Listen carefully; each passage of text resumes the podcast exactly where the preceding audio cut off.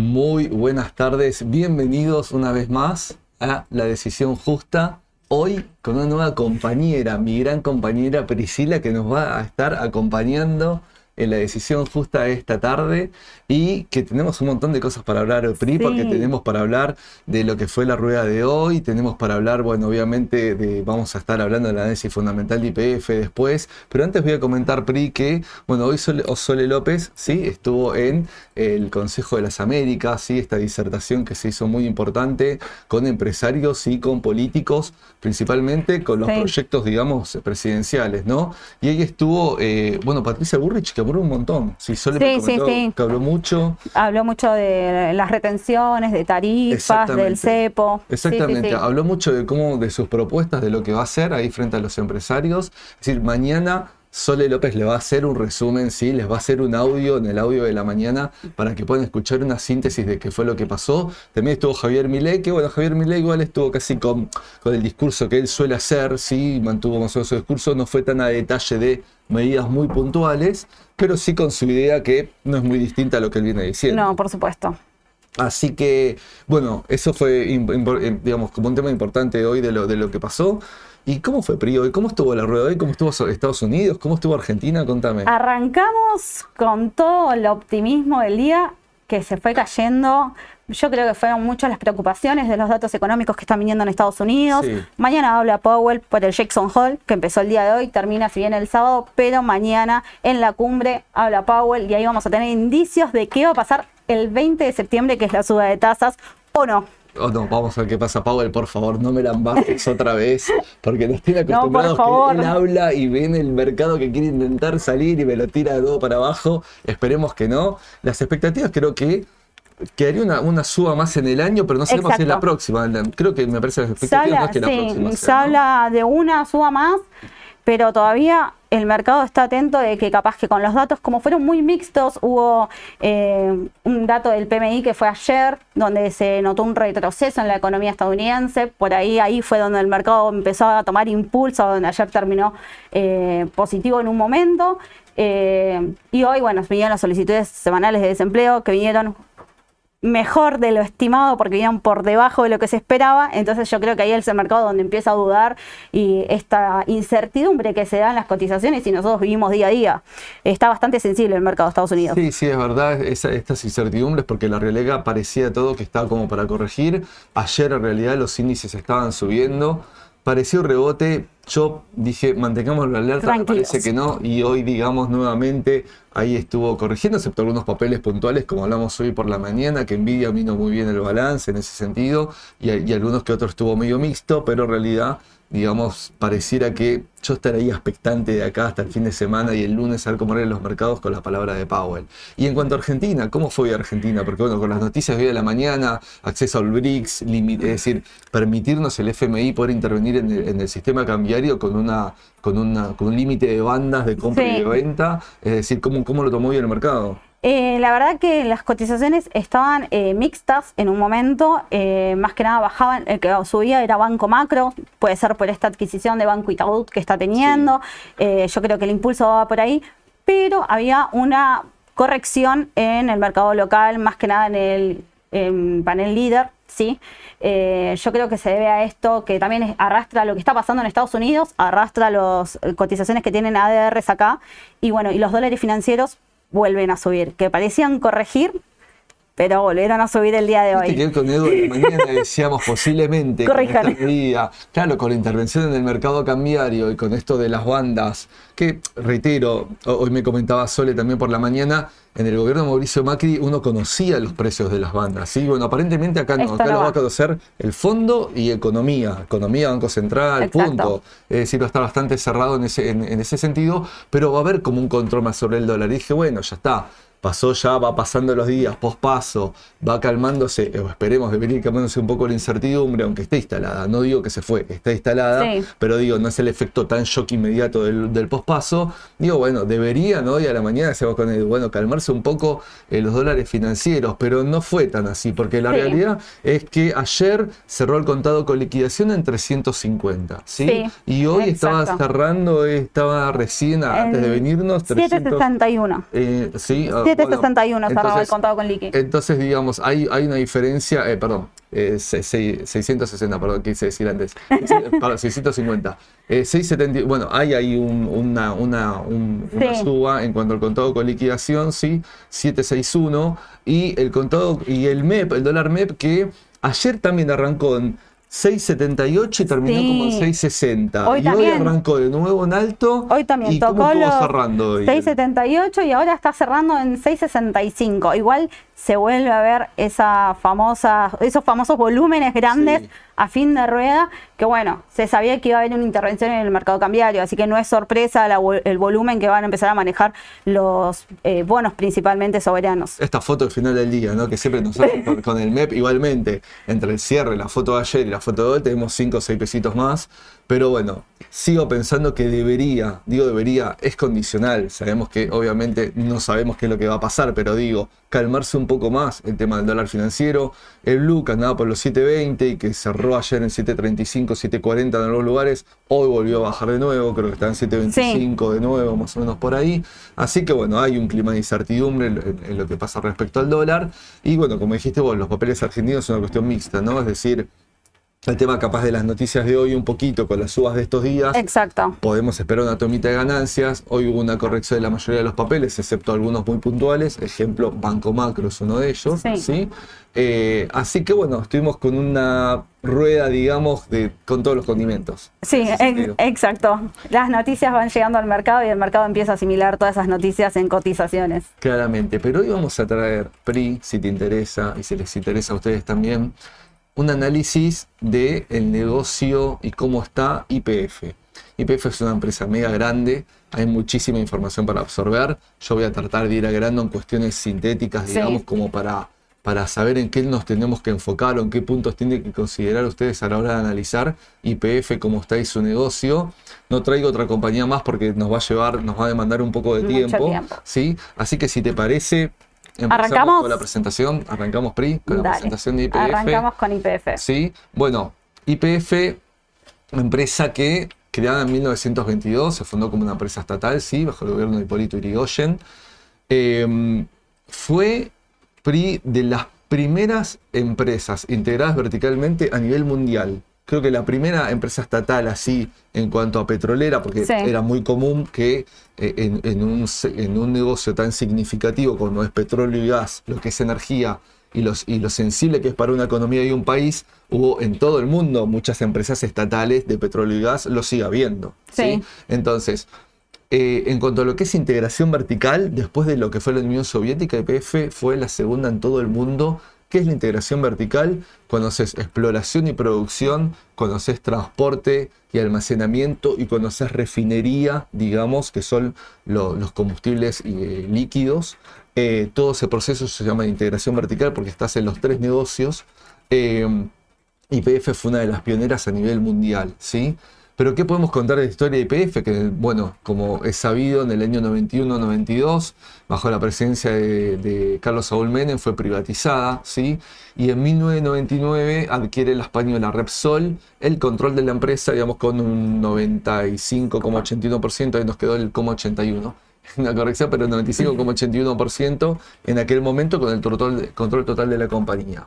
Así la vino manejando Repsol Sí. hasta que vamos ahora a entrar un poco en el terreno de qué fue lo que pasó en los últimos tiempos con IPF.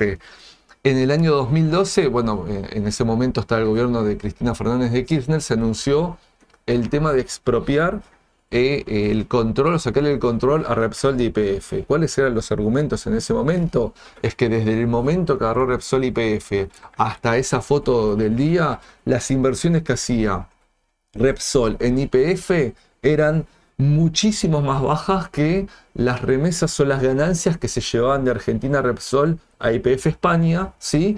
que significaba casi un 15% más de su balance. Y lo que invertían acá en exploración y producción era significativamente muchísimo menos. Y que había un deterioro, que estaban bajando las reservas anuales, digamos, de IPF, que no se invertía eso perjudica también en cierta manera al país desde el punto de vista de que en una empresa grande, la más importante de la Argentina, ¿sí?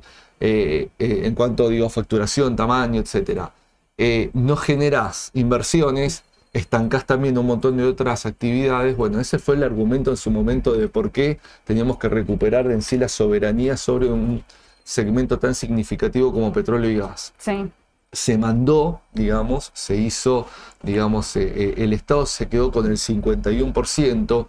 A su vez de ese 51%, ahora vamos a ver un poco cómo está la estructura accionaria. Ese 51% que tiene el Estado, a su vez está dividido en un 51% el Estado Nacional y un 49% de las provincias, ¿sí? Y el resto es cotización pública, del papel de lo que es el papel, de lo que es eh, el, tema accionario. Cómo era la estructura antes de la estatización PRI de IPF. Repsol tenía el 57.4%, ya se había ido desprendiendo por una cuestión de problemas financieros, etcétera, vendiendo parte de IPF, lo que era cotización pública un 17%, y el grupo Petersen, que había entrado de la mano también del gobierno, digamos, de, Cristina en años anteriores, o no me acuerdo si fue entre finales del gobierno de, de Néstor Kirchner y, el primero de Cristina, pero creo que fue por el primero de Cristina, el grupo Petersen de, de Skenazi, ¿sí? había entrado, eh, digamos, en el paquete accionario de IPF. Esto fue antes de la prestatización que estamos hablando del 2012. Ahora, todos sabemos, ¿sí? El otro día, el jueves pasado, lo mencioné por arriba, pero cabe recalcar que ustedes conozcan el riesgo, ¿no? Es una cuestión de mesurar, pero nuestra obligación es informar cuál es el estado del juicio que tiene IPF ¿sí? con el fondo eh, Barford de eh, Inglaterra. A ver, cuando fue la estatización, el Estado se enfocó principalmente en el 51% Repsol. ¿sí? Se estatizó. Después se llegó con el paso de los años a un acuerdo con Repsol, en lo cual se le pagó 5 mil millones de dólares en bonos, contra que Repsol no iba a accionar ya en el futuro de ninguna manera, ni de manera legal, contra el Estado argentino. Punto. El tema Repsol está solucionado. ¿Qué fue capaz lo que se hizo mal y ahora nos está complicando un montón? Es que al momento de esa expropiación de ese porcentaje accionario que tenía Repsol, no se hizo una oferta pública de adquisición de acciones, una OPA. Claro. Entonces, el resto de los accionistas se verían perjudicados porque con el ingreso del Estado la cotización de la acción cayó sensiblemente. ¿sí? Justamente como Grupo Petersen quiebra, se presenta al Fondo Buffer en España, porque quiebra, digamos, eh, eh, en España también, que era donde también tenía presencia, Em, y eh, estaba también eh, Eton Park, que era, eh, digamos, también había, había adquirido después de, esta foto que están viendo ahí en pantalla una parte de las acciones. Y lo que dice el fondo Bafor es, como acá hay un daño de accionistas que no pueden llevar a cabo un juicio de las dimensiones que tienen para hacerse valer su derecho de que no se hizo una oferta pública de acciones y se vieron perjudicados, nosotros llevamos a cabo el juicio nosotros asumimos los costos, le pagaron unos 15 millones de dólares, digamos, a, Petersen y al fondo, y obviamente en todo este litigio, si se gana, bueno, el fondo se lleva un porcentaje importante y también Petersen y el resto de los otros accionistas recuperan, digamos, o tienen un resarcimiento por ese perjuicio que tuvieron, ¿sí? sí. Ahora, ¿cuál es la situación esta del juicio? Es que hasta el momento, todos los fallos que ha habido no fueron favorables para la Argentina. ¿sí? Lo que pasa es que lo que se va discutiendo ahora, es decir, es eh, un tema de la fecha en que se determina de cuándo se genera la estatización o, el tema de la estatización de IPF y la tasa de interés. Ese es el punto puntual. Eh, digamos, lo, que se está viendo. En este resarcimiento que tendría que hacerle el Estado argentino al fondo Bafor, ¿sí? obviamente aclaro, el Estado va a tener que pagar. Eso ya es casi seguro. Es decir, ya el fallo no es favorable. ¿sí? Esto que quede claro. Va a haber que pagar algo porque, digamos, eh, eh, ya eh, el Estado, digamos, ya es como que perdió esto. No hay manera de, de darlo vuelta. Lo que sí se puede ir o lo que se está haciendo, que se está, digamos, resolviendo en Cámara de Apelaciones, o se está apelando, es la fecha y la tasa. ¿Por qué? Porque esto puede oscilar, acá lo tengo anotado, entre que al Estado le salga 4.920 millones de dólares o 16.000 millones de dólares. Claro, es mucha la diferencia. Para los que nos están mirando, primero, eh, gracias a todos los que nos están siguiendo, nos están escribiendo. Eh, y bueno, para que entiendan un poco más, o sea, lo que se está evaluando es la forma de pago y cómo se va a pagar este litigio, que en realidad ya perdió el Estado de alguna manera, para decirlo. Y el monto. Y el monto que tiene que abonar, ¿sí? Para los que nos empezaron a se, se conectaron hace poquito, ¿sí? Eh, es un mini resumen de cómo está el juicio hoy de IPF actual que tenemos en este fundamento que nos está brindando Ale. Claro, y el tema es el siguiente, porque desde el otro lado te van a decir, bueno, es el Estado argentino, nos puede pegar como Estado argentino, la plata es un montón, pero no lo toca IPF. Bien, en parte tiene razón, en parte no. ¿Por qué? Vamos a hacer una pausa acá. Si bien este es un problema de dueños, ¿sí? se mete el Estado y le saca a otros dueños IPF, y no es un problema propio IPF, porque IPF es una gran empresa que opera, que está operativa, que tiene vida, que tiene perspectivas, que vamos a hablar sobre eso, eh, que tiene crecimiento, buenos números. No es un problema de IPF, sí, es un No. problema de dueños. Pero en su momento, cuando el Fondo Bafor hace la demanda hacia el Estado argentino, lo que dice es que el Estado no realizó la oferta pública de acciones al resto de los accionistas como era obligatorio. ¿Por qué era obligatorio? Porque está en el estatuto de IPF y porque cuando IPF empezó a cotizar en Estados Unidos, en la SEC, ¿sí? en el prospecto de emisión, de, siempre decía que en cualquier adquisición tenía que haber una oferta Oferta pública pública. de acciones y no se hizo. Entonces es muy, no fue fácil pelear eso, entonces por eso se perdió. Ahora, ¿por qué también se puede llegar a incluir IPF? Porque la demanda original, ¿sí? lo que decía el fondo este, la demanda, era que eh, incluya IPF por no haber obligado al Estado como nuevo accionista a hacer cumplir su estatuto. Entonces, Perfecto. por eso puede hacer incluir IPF.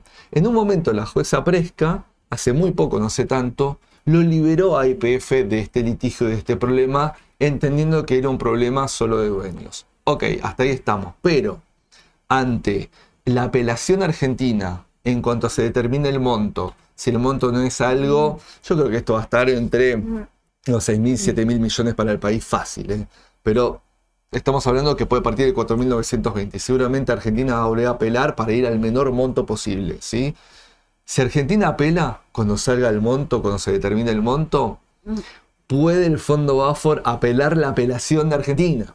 Y ahí iría una cámara de apelaciones y esa cámara podía incluir de nuevo otra vez a IPF dentro del litigio. Así que sí puede haber un riesgo potencial, hipotético, aún incluyendo IPF si después hay que pagar, seguro, el que tiene capaz paga el Estado y IPF zafa. Sí, pero ¿qué quiero decir con esto? Sepan esta información o téngala presente, no lo olviden, porque a todos nos gusta, y me incluye, ya me adelanto con la opinión, IPF como empresa, pero hasta este punto, ¿sí? Podría llegar a incluirla nuevamente y si es desfavorable y está incluida, podría llegar a ser parte del pago. Bueno, ¿sí? acá muchos están preguntando, esa, esa era la duda, si realmente el litigio era contra IPF o contra el Estado. Claro, En realidad es contra el Estado porque se la sacó a IPF del litigio, ¿sí?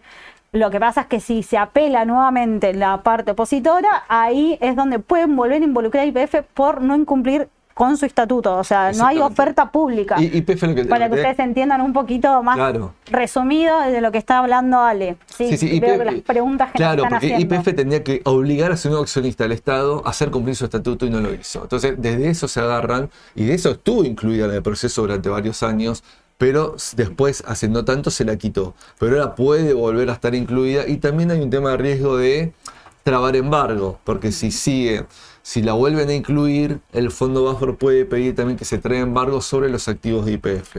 Ese es otro punto, incluyendo sus acciones. Entonces, hay un riesgo potencial, sí, digamos, eh, no eh, en ese sentido, hay un riesgo potencial, pero eh, no por el momento. Así que, y aparte esto puede volver en no sé, Estados Unidos, Inglaterra, puede volver, ir, esto puede tener Claro. dos años más todavía, aunque no se crea, ¿sí? Pero este es un hecho cualitativo para que lo tengan presente para el día de mañana, que puede llegar a estar. Reitero, es hipotético, es condicional. No es hoy en día un problema puntual de IPF, por el momento es un problema sí del Estado. ¿Sí? Exacto. Sí, sí. Y bueno, vamos a hablar un poco, ahora cambiando de tema, sí, Pri, vamos a, a darle un poco más de color a esto y no poner tanto mala onda, porque IPF es una empresaza empresaza. Esta es la estructura de IPF. ¿sí? Dentro de la estructura de IPF podemos encontrar, bueno, hay un montón, un montón de compañías, Astra Evangelista, eh, IPF Luz, ¿sí? como empresas eh, importantes, Oleoducto del Valle, eh, ¿qué más tenemos? Bueno, en Chile, Profértil, está, tiene una parte en Profértil, Refinor, Opesa, la operadora, Compañía Mega, ¿sí? Es decir, hay, un montón de, digamos, de, empresas que forman parte del grupo de IPF, pero quiero aclarar algo con esto que el 93% de todos los ingresos consolidados ¿sí? de todas estas compañías de IPF son, son de IPF. Y te diría que un 7% es de todo este resto. Digo para que se sepa de la significatividad que esto tiene, por lo menos hasta la foto de hoy, ¿sí? Porque uno de los negocios también es el tema del litio y puede crecer un montón el día de mañana y tener otra representación. Lo mismo que IPF Luz con la parte de energía eléctrica, con los campos eólicos, sí, con los parques eólicos, perdón, que tiene, bueno, puede seguir creciendo y ir formando el día de mañana más parte de este, eh, de este mix, ¿no? Pero por el momento, digo, para que tengan en cuenta, eh, eh, esto es lo que incide el grupo. Perfecto. Y eh, siempre aclaro esto, el tema del mix de ventas por actividad. ¿Por qué? Para que entiendan, siempre digo lo mismo, dónde gana plata la compañía, qué se dedica la compañía y dónde pone, su foco la compañía. ¿sí? Todo lo que es exploración y producción de petróleo, lo que es upstream, representa un 12% de los ingresos. Acá en servicios tenemos la parte de todo que vimos recién en, compañías vinculadas, hay, algo de servicios por, por obras y otro, otro, otras cosas que hace. Acá los otros también son otros productos hasta de reventa que hace IPF, pero el grueso lo tiene en downstream, que esto es lo que es refinería, ¿sí? Todo lo que es la parte de convertir el petróleo en eh, subproductos, lubricantes, aceites, eh, eh, digamos, combustibles líquidos, ¿no? Aeroquerosen, nafta, gasoil. Bueno, eso es casi el grueso del negocio de IPF. Y voy a marcar también un dato acá que lo tengo. No, lo puse acá como un, un, gráfico de torta, pero de lo que son de mm, los canales de venta, el 40% de los ingresos, el canal de venta, son las estaciones de servicio, que está vinculado principalmente a que el downstream, que es su principal, está metido acá adentro para que sepan la magnitud de lo que es la parte de gasolina y lo que es la parte de, combustibles líquidos y la venta, digamos, de, eso en, el negocio total de IPF. Y las ventas por destinos, bueno, local 89% casi, un 11, un poquito más del 11% es lo que es exportaciones, tiene algo de exportación IPF, sí, tiene insumos dolarizados porque a nivel mundo el petróleo se mide en dólares, aunque acá tenemos un precio distinto en dólares porque interviene el Estado en que se haya un acuerdo entre precios, entre, digamos, los sectores del petróleo y del gas, siempre como para que, digamos, eso no se traslade ni a, la generación eléctrica, ni a los costos, digamos. Al eh, resto, directamente del comercio general que hay. Sí. De toda la actividad económica. Bueno, hay que también esto puede modificarse con todo lo que es vaca muerta. O sea, porque si llega a haber eh, exportación de lo que es todo petróleo y energía, bueno, estos porcentajes irían variando. Bueno, pero ahí das, das en el clavo, porque hay, hay, hay potencial realmente como para que el día de mañana Argentina sea un país exportador de energía, ¿sí? De hecho, justamente uno de los motivos de los cuales se agarró el tema de, vuelvo para atrás, del tema de la nacionalización, era la baja producción que también estaba teniendo, esto de la falta de inversiones. Tuvimos que importar gas licuado, me acuerdo, de África, ¿sí? Con buques que acá tenían que volver a reconvertir el gas licuado en gas, nos salía carísimo como país a ver, reitero, no digo que estoy de acuerdo o no, lo mío es un dato, una descripción de lo que pasaba y por qué se fundamentó en su momento, pero Argentina tiene un montón de recursos ahí para poder explorar, para poder hacer, y cada vez va encontrando más porque hay nuevas noticias, ahora te voy a contar sobre IPF, sobre el tema de los recursos naturales que hay en nuestra tierra y, como vos decís, tenemos potencial de día de mañana que si se hacen las cosas bien, ordenadas, de manera profesional y se hacen las inversiones que hay que hacer, que ese es un punto, hay que conseguir el capital, ¿no? Y hay que hacer las inversiones que hay que hacer. Argentina tiene potencial de tener en su matriz exportadora una parte importante de lo que es energía. Y ojo, porque siempre fuimos exportadores casi siempre históricamente al sector primario y del Exacto. campo, y obviamente podemos tener un, un- nuevo grupo, eh, un nuevo sector económico fuerte eh, eh, que se puede incluir, digamos, como ingreso Es de como pasar ¿no? a otro nivel. Sí, sí. Y aparte, Abrir otra unidad más de lo, lo bueno. Exportación. exacto, y tener más ingresos por exportación, poder mejorar nuestra balanza comercial en ese sentido. Eso a veces hasta te permitiría poder abrir más la importación, justamente por un tema de balanza. Y Sí. aparte, no depender siempre de los vaivenes del campo en cuanto a la cotización de los commodities, a los riesgos climáticos. La última campaña, desgraciadamente, fue muy mala para el campo porque la realidad de la sequía fue enorme. Ahora se viene, nunca me acuerdo si niña, niño, y ahora se viene época a veces de lluvias o tormentas. Sí, muy ahora fuertes. vienen las lluvias, eh, Eh, lluvias muy fuertes, inundaciones, se habla de las heladas, entonces es como que no fue un buen año para todo lo que fue agro argentino directamente. Claro, entonces uno con todos los riesgos o los factores de riesgo que siempre tiene el negocio del campo y que pueden influir eh, a nivel Argentina, ¿sí? Porque, porque es un tema de recaudación, bueno, tener otro sector tan importante como el energético, creo que a nivel país va a ser realmente excelente. Y vamos al tema de reservas. Mira, voy a escribirte acá. Fíjate lo que, esto desde el año 2017, esto es de la página, lo saqué de la página, digamos, de, IPF, sí, de la presentación de los estados contables. Estas son fotos anuales, ¿no? Del tema de reservas y cómo fue incrementándose eh, lo que es el petróleo no convencional, ¿sí? Sí. Es impresionante, al, al punto de que la matriz hoy en día superó ya al convencional. Esto, esto, esto realmente, y todo lo que falta por hacer y lo, todo lo que se está haciendo, ¿sí? Para que esto siga incrementándose. Y las reservas, esto es importante porque si yo mido la producción que tengo todos los años con mis reservas, tengo un horizonte de tantos años para, para adelante. Exacto. ¿sí? Por eso tengo que seguir explorando y seguir encontrando nuevas reservas para poder, digamos, eh, como es eh, tener un horizonte de años más de producción asegurado.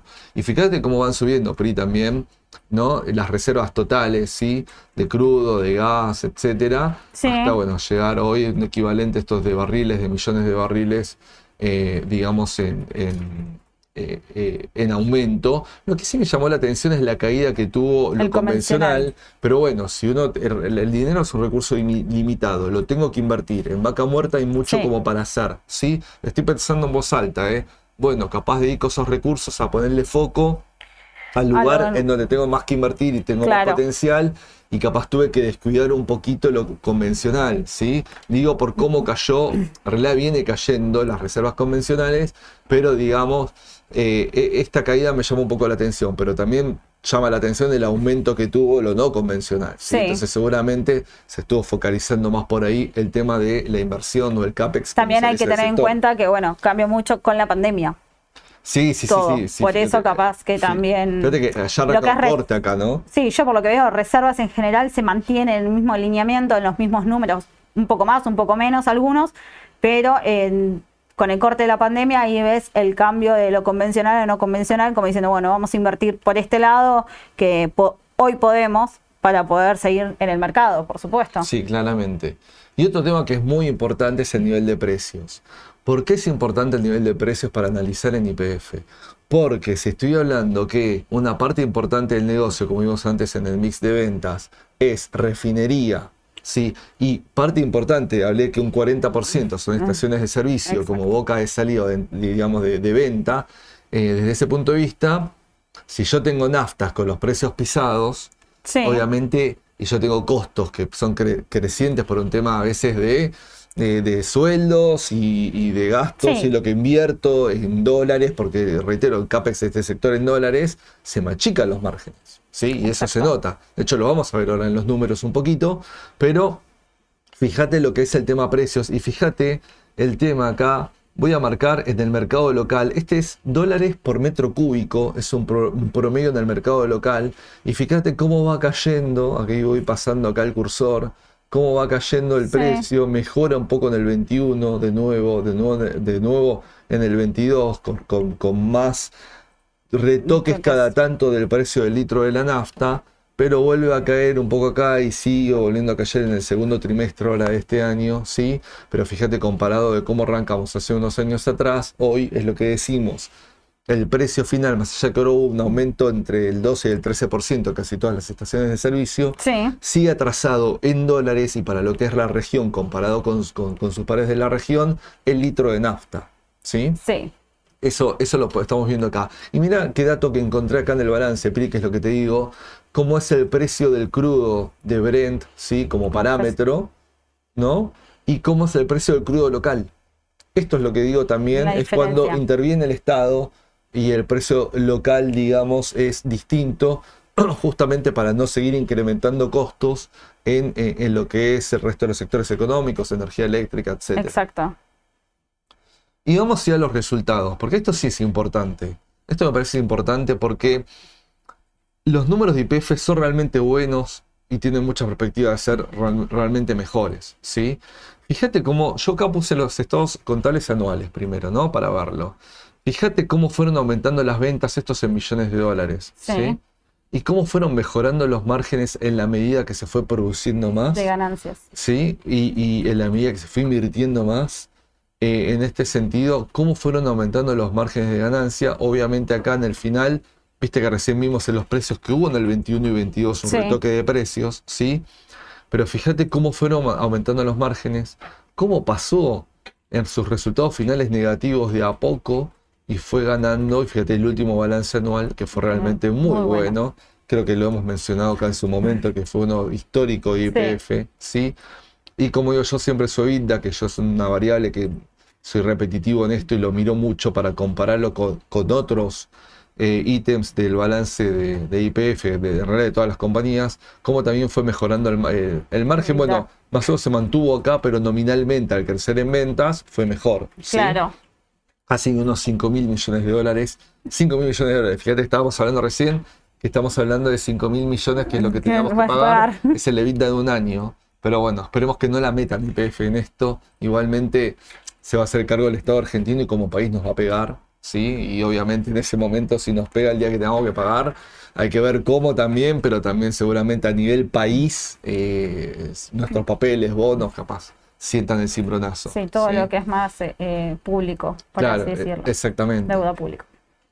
Y acá el balance de, eh, que lo vimos el otro día, el jueves pasado, justamente que traje los últimos balances, pero lo- Sí. ahora lo habíamos visto todo en pesos porque estoy hablando en pesos para hacerlo comparativo. Ahora como estoy hablando casi todo en dólares, lo traigo en dólares, que para mí es mejor siempre el- el- a- a verlo en dólares para analizar por un tema de PRI de tener una moneda más o menos constante. Exacto. ¿sí? El ajuste por inflación es una herramienta para porque nos permite comparar, pero no es la solución entera. Es como cuando nosotros hablamos de gráficos, siempre los mostramos en dólares y todos nos preguntan por qué, para que no tengan esta virtual eh, con lo que es el contado con liquidación, qué tipo de cambio tomo, cómo se ve. Entonces siempre es mejor ver cuando una empresa gana en dólares, verla en dólares que es más eh, fino y más prolijo.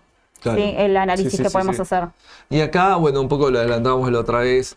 Fíjate este tema, ¿no? El tema de, la nafta y del precio pisado durante bastantes meses hizo que los márgenes cayeran. Si comparo el semestre de 2023 contra el mismo semestre del 2022, bajan los márgenes en, en todos, ¿no? Su ganancia bruta, operativa, su EBITDA, sí, en este sentido. Pero, eh, digamos, cómo, eh, cómo igualmente siendo- siguen siendo números sólidos. Sí. Es decir, y ahora como hay un aumento, posiblemente se achique esta brecha y podamos volver a tener, habría que ver qué pasa acá a fin de año, pero otro buen balance a fin de año es esperable de IPF. ¿eh? Eso es esperable de IPF. Tema que también es importante es ir a la parte patrimonial. ¿sí? ¿Por qué? Porque acá tengo la deuda de IPF metida. ¿no? Sí. IPF invierte mucho, accede al mercado local, internacional, con obligaciones negociables, con, con préstamos del exterior, etc. Entonces, casi toda su deuda, el 97% de la deuda de IPF es en dólares.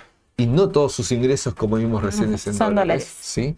Entonces, ese descalce, queremos ver cómo nos impacta y si nos deteriora mucho el balance. Bueno, primero un tema descriptivo, sus principales activos, si vemos, son 25 mil millones de dólares, son bienes de uso, 17.500, ¿sí? Sí, que es normal, es habitual, los pozos, toda la zona, digamos, donde está los equipamientos, toda la zona para producir y explorar el petróleo, Claro. es normal y habitual que este tipo de empresas, sus activos fijos sean su principal activo, ¿sí?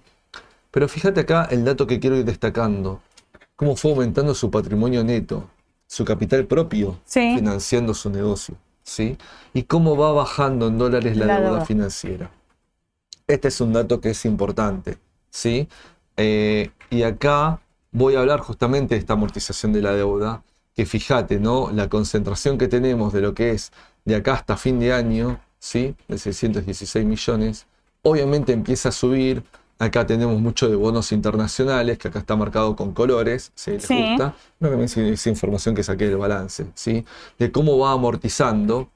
Pero me voy a adelantar que tengo en total de la deuda, es, fíjate cómo fue mejorando la relación deuda-EBITDA, de, de seis años lo fue achicando a Una dos y ahora a un año y medio. Es Es una decir, reducción importantísima. Exactamente, en un año y medio de vida de que es esta capacidad que puede generar fondos la compañía desde sus resultados, ¿sí? Sí.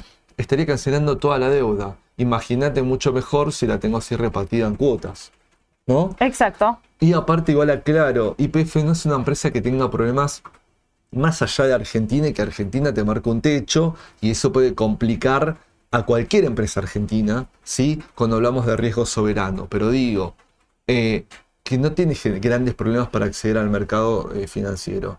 Aún después de que fue estatizada, siguió cotizando en Wall Street, digamos, y tuvo acceso a, a- a hacer el- lo que se llama el revolving de sus ONs, ¿sí? Sí. En ese sentido, que tiene varias ONs de, de distintas magnitud, pero lo que digo es, accede también al mercado financiero. Entonces tiene buena capacidad de generación de fondos hoy en día, hoy estoy hablando de hoy, Sí. IPF, tiene su deuda que estamos hablando de acá hasta 2028 repartida, ¿sí? Y tiene acceso a los mercados para poder financiarse, por lo menos a lo que es hoy, Hoy. Argentina como país, ¿sí? Eso me parece importante para que sepan en cuanto a la deuda, por si se preguntan del otro lado, sí, pero está muy endeudada y que no va a poder pagar la deuda, bueno, eso fue cambiando en los últimos tiempos. Eh, vuelvo, perdón, ya me pierdo, los estoy mareando a ustedes.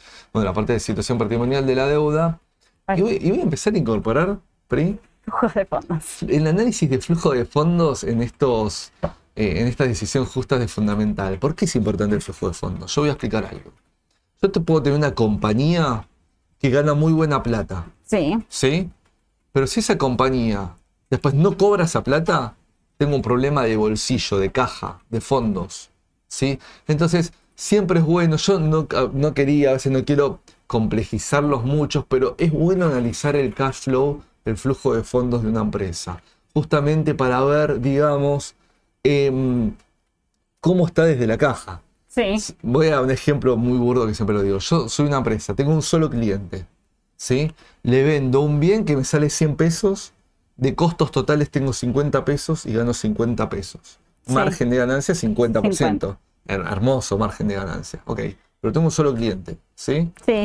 Cuando voy a estado de situación patrimonial veo que tengo los 100 en créditos por ventas. Es decir, no lo cobré. No ganaste. Entonces voy a mi cash flow, está en cero. Al contrario, tengo los costos metidos que tuve que comprar. Entonces, esto es importantísimo que lo tengan en cuenta. Una cosa es ganar plata, que lo cual está perfecto, el análisis económico, el análisis del estado de resultados, el EBITDA, las ventas, el margen operativo y el resultado final, cuánto gana la compañía, cuánto gana por acción la compañía, pero también es importante el cash flow, porque si yo pago mal, si yo cobro mal, me puede deteriorar mucho mi, mi caja. ¿sí? Exacto. Eso sí. es importante. Eso es lo que se habla de la liquidez que tiene la empresa. Exacto. Sí. Para que lo entiendan un poco más al criollo, es el día a día, o sea, la caja. Exactamente. Y en esta caja, ¿qué podemos analizar? Pri, ¿cómo le fue a, a- a- a mi negocio desde la parte de caja, ya no tanto resultado? ¿sí? ¿Qué necesidades tuve? Porque mm, tuve que invertir en cosas Exacto. también. Entonces, ¿cómo, ¿cómo pude hacer para pagar eso? ¿sí? Y si me tuve que financiar o me sobró plata para poder bajar deuda después de eso. Eh, y cómo me varió la caja final, obvio. Obvio. Esto es lo que vamos a ver en el cash flow. Es decir, el flujo de resultados es parto del resultado final con algunos ajustes, ¿sí? Y llego a estos valores que provienen desde los resultados económicos, ¿sí? Sí. Pero ajustando partidas que no me generan erogación o ingreso de fondos, porque no los tengo que pagar. Por ejemplo, las amortizaciones. Una amortización es un concepto económico Sí. que yo no pago, ¿sí? No, Pero sí lo reflejo en el estado de resultados, pero no en mi cash flow, porque no me sale plata de bolsillo para pagar esa amortización. Bueno, entonces, desde los resultados ajustados justamente con las variables que no implican ingreso o egreso de fondos, tengo estos valores que vi, fíjate, eh, PRI, fíjense ustedes del otro lado, cómo fueron aumentando. Después, las variaciones de las partidas eh, operativas, patrimoniales, de activos y pasivos, me juega. ¿sí? eh, esto es lo que yo lo resumo acá, porque si les abro esto no van a entender nada. Pero lo que es si cobro, si pago, si mejoré mis días de cobranza, mis días de pago, mis rotaciones, etc. Bueno, esto acá lo resumo, fíjate cómo la incidencia fue cada vez menor, lo cual esto, digamos, es bueno. Y lo que fue mi flujo de inversión, ¿qué significa esto, PRI? Lo que fui invirtiendo cada año. Fíjate cómo, cómo en el año 2020 se invirtió 1.500 millones, pasamos a 2.500 millones y ahora pasamos a 4.000 millones. ¿Sí? Eso que ve Ale, igual puso Ale negativo, es para que entiendan que eso fue lo que se emitió, o sea, lo que se sacó la empresa para, inversión, generar inversión. Exactamente. Por eso es negativo. Claro, claro. Está negativo porque es mi desembolso para invertir. Exacto. Muy bien lo que estás aclarando, gracias Pri. Mm. Digo, para que se entienda esto, está negativo por ese motivo. Entonces, si yo tengo mi flujo de resultados, ¿sí? Sí. Y, tengo esta erogación y, mis variaciones de partidas patrimoniales, llego al flujo libre. Esto es lo que van a escuchar en el exterior a veces como free cash flow o flujo libre. Es después de lo, que gané en total, saco las partidas que no implican movimientos de fondos. Mis, movimientos patrimoniales, cómo cobré, cómo pagué, etcétera, por mi actividad operativa, más lo que invertí, me voy a llegar acá a un número. ¿sí? Fíjate qué significa que esto, que tuve actividad, generé fondos, invertí y me quedé en positivo. Exacto. ¿Qué pasa, pericia, que hubiese sido negativo? Un free cash flow, ¿sí? O flujo libre. Seguramente tendría que irme a endeudar al sistema para ver, para cubrir ese negativo, ¿sí? Por ejemplo, en inversiones, que puede ser común, que yo invierta, pero me tienen que prestar la plata para invertir y después lo voy repagando. No es el caso. Entonces, si el flujo libre me da positivo, decís, bueno, ¿qué hago? Tengo exceso de liquidez. Entonces puedo hacer muchas cosas, poder dividendos, eh, puedo eh, bajar deuda, sí. o dejo en caja para el año que viene y para las inversiones del año que viene. Bueno, fíjense cómo fue bajando la deuda y por eso pongo la actividad de financiación después del, del, free cash flow, del flujo libre. Es decir, cómo fue bajando la deuda en este sentido eh, digamos, en la compañía. Están negativos porque fue bajando el nivel de deuda. Claro. Que lo vimos recién en la pantalla del análisis de la deuda. ¿Sí? Entonces, no es que acá me dio negativo y yo me tuve que endeudar más, sino acá me da negativo y acá me da positivo. Claro, exacto. Pues yo tuve que endeudar para afrontar las inversiones. Bueno, acá fue al revés. Pude afrontar las inversiones, me sobró plata y pude bajar el nivel de deuda. Y estas son las variaciones finales de caja, que fíjate cómo se achica el negativo. ¿Sí? de lo que es la variación. Esto caja es, es, caja, inversiones corrientes, disponibilidades, ¿sí? por eso puede haber un negativo. Porque en realidad una caja negativa no puedo tenerla. ¿sí? La caja es siempre positiva. Pero eh, se toman activos de alta liquidez. ¿sí? Y fíjate cómo se fue bajando hasta llegar ahora con un cash flow positivo. Este es el análisis del cash flow. Está bueno incorporarlo. Seguramente a veces en la medida que nos vaya dando el tiempo para preparar estos vivos, lo vamos a ir poniendo, pero bueno, es un punto importante para tener en cuenta. Bueno, acá, mira, Ale, te están preguntando por las ONs de IPF. Bueno, hay varias ONs de IPF, hay un montón de ONs de IPF. Eh, ¿Suman a la cartera o no sumarías a la cartera? Eh, um, yo no soy muy pro de ONs, vos sabés, ya me conocés. no soy tan fanático de las ONs. Lo bueno que tiene la ON es que yo predeterminadamente es renta fija. Yo ya sé cuánto voy a cobrar o me va a pagar la empresa en intereses y cómo me va a devolver el capital. Ojo, ojo, que a veces está también lo que ha pasado ahora con CAPEX, por ejemplo, hace muy poco, que no me pueden volver a pagar lo que me tienen que pagar y sacan una nueva ON y me vuelven a enchufar una nueva ON. Y esa realidad. El famoso reperfilamiento. Sí, no quiero decir es un default encubierto porque suena fuerte, no, pero a ver, voy a decir, es que en realidad tiene que volver a salir al mercado para poder pagar esa obligación negociable. ¿Sí? Entonces, si yo tenía antes una obligación negociable, no sé, con una tasa de interés al 8%, capaz ahora me vuelven a dar otra obligación negociable o me dan más de las que tenía y encima con una mejor tasa. Pero ojo con esas cosas, porque si no yo voy mutando deuda, mutando deuda, nunca cobró el capital. Sí. Y es un peligro. Y después Mm. quiero ir al mercado secundario al vender la ON y ¿qué nos pasa, Pri, a veces? No tenemos volumen. No tenemos volumen. Lo Ese que sí, pro- yo, el problema. a diferencia de Ale, las, por ahí las recomiendo un poquito más porque porque las IPF sí suelen tener volumen. Hay algunas Sí, eh, IPF ONs tiene. que tienen bastante volumen. Y si acá me están preguntando por las del 2033. Eh, cuanto más a largo plazo son, menos riesgo hoy tendrían de esto que dice Ale, de que te cambien una ON por otra. Sí. Aparte estamos viendo que IPF viene creciendo en números, si bien tenemos que considerar el contexto económico en el que se encuentra el país en general, como para tomar una decisión de decir, bueno, si vos te querés resguardar en dólares en un activo que pagan dólares, porque las ONs de IPF pagan en dólares, es una buena alternativa hoy, realmente. Pero mirándolas las de largo plazo, con vencimientos más largos, no buscaría una ON en el corto. eh, sino más a largo, cosa de refugiarme en dólares de alguna manera, ¿sí? Y que el contexto actual no me golpee tanto a la cotización del activo. Yo ahí lo que les recomiendo es que con su broker que tengan, por ejemplo acá los clientes de Raba en su plataforma tienen la manera de entrar a su panel de ONs y pueden ordenar por volumen las ONs. Eso es muy importante. Si van a operar ONs, los que les recomiendan es que fíjense el volumen que tiene su ON que quieren operar. ¿sí? Y también hay, hay muchísimas IPF, pero hay un montón. Vayan al prospecto de emisión de esa Exacto. ON y vean cómo les va a pagar el interés, de qué manera le van a pagar interés y cómo te va a devolver el capital. Una cosa es bullet, que es un solo Al pago de capital al final. Otra cosa es amortizable, que a mí me gustan un poco más porque no exige tanto a la compañía, decir, no la estrangula tanto al momento del vencimiento.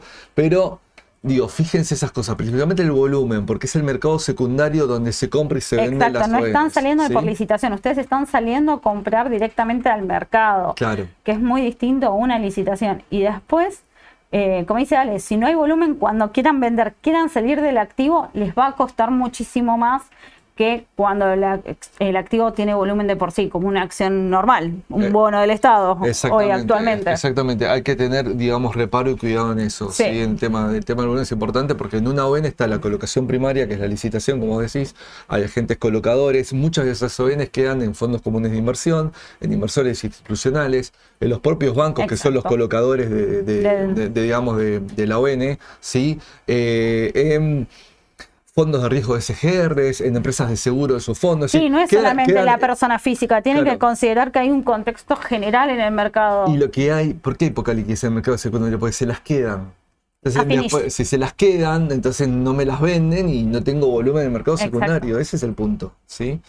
Bueno, vamos a pasar a los ratios que recién antes me adelantaba para mostrar un poco eh, la liquidez, más o menos una relación de uno, lo cual está bien. Es decir, pasivos corrientes con activos corrientes se pueden afrontar desde, Sí. desde este punto de vista cómo va mejorando el endeudamiento, cómo participa cada vez más el capital propio en la financiación de los activos totales y cómo va mejorando notablemente la relación de deuda que esto es importantísimo. ¿sí? Podemos decir que en estos últimos tres años, IPF, tanto económicamente como financieramente, mirando los estados contables, mejoró muchísimo su situación a cómo estaba. Sí, sí, y, y- y Sí. vamos a resumir un poquito, no sé si te parece, Sí. Pri, para cerrar, pros y contras de lo que vimos hoy con IPF y algunas noticias y cuestiones cualitativas para tener en cuenta. Vamos con los pros. IPF es una empresa integrada verticalmente en todos los segmentos y diversificada en diferentes actividades. Sí, Segundo gran punto importante, que creo que es lo mejor, es las oportunidades que tiene IPF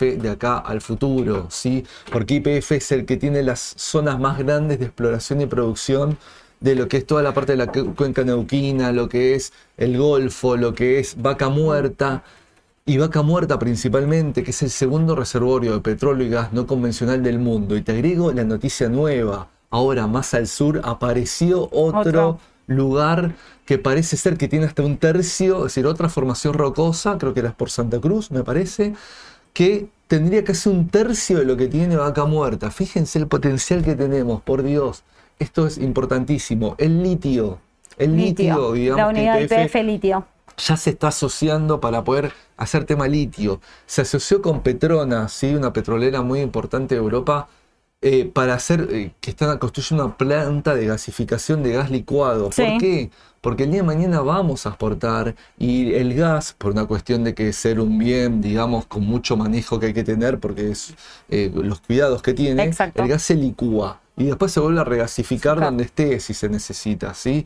Pero la forma de exportación es de manera licuada. Fíjate cómo se está anticipando YPF y ya hizo un joint venture, como se le dice, con alguien que tiene conocimiento en el tema y están armando una planta de gas licuado en el sur.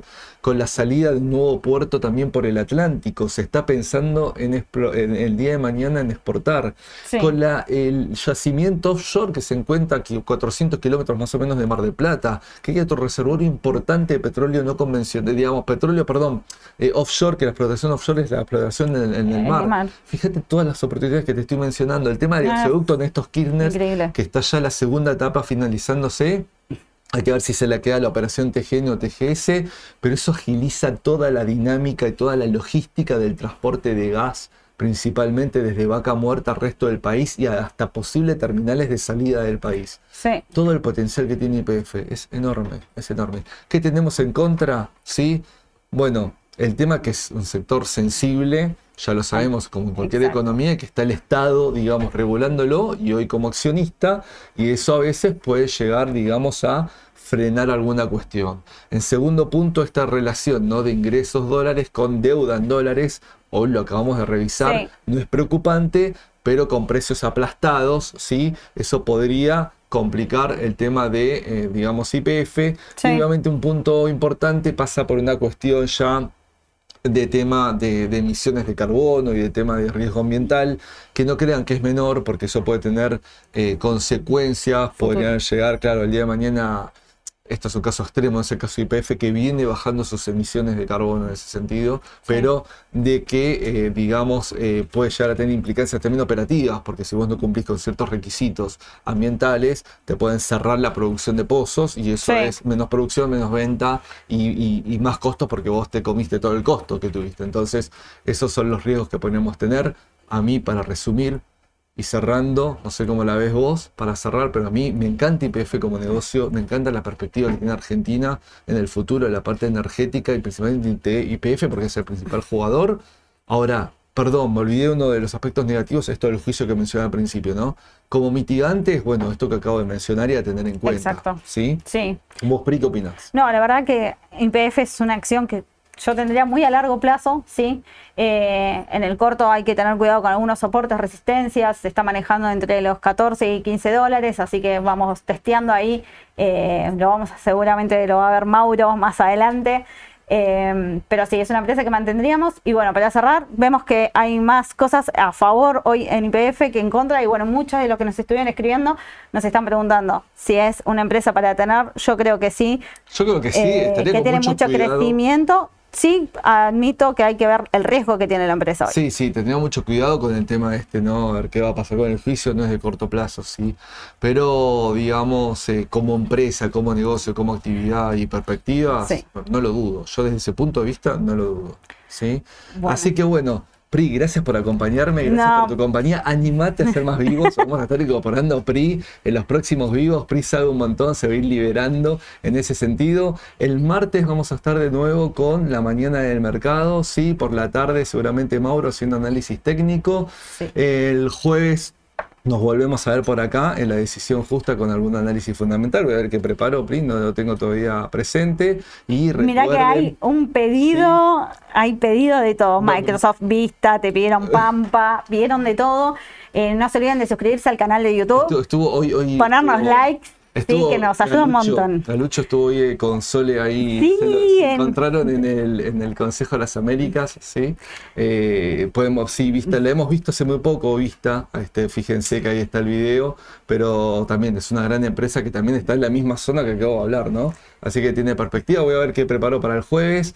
Se nos viene el evento PRI. El evento. Vamos a arrancar con empresas el 13 de septiembre, un evento presencial acá en la Bolsa de Comercio de Buenos Aires.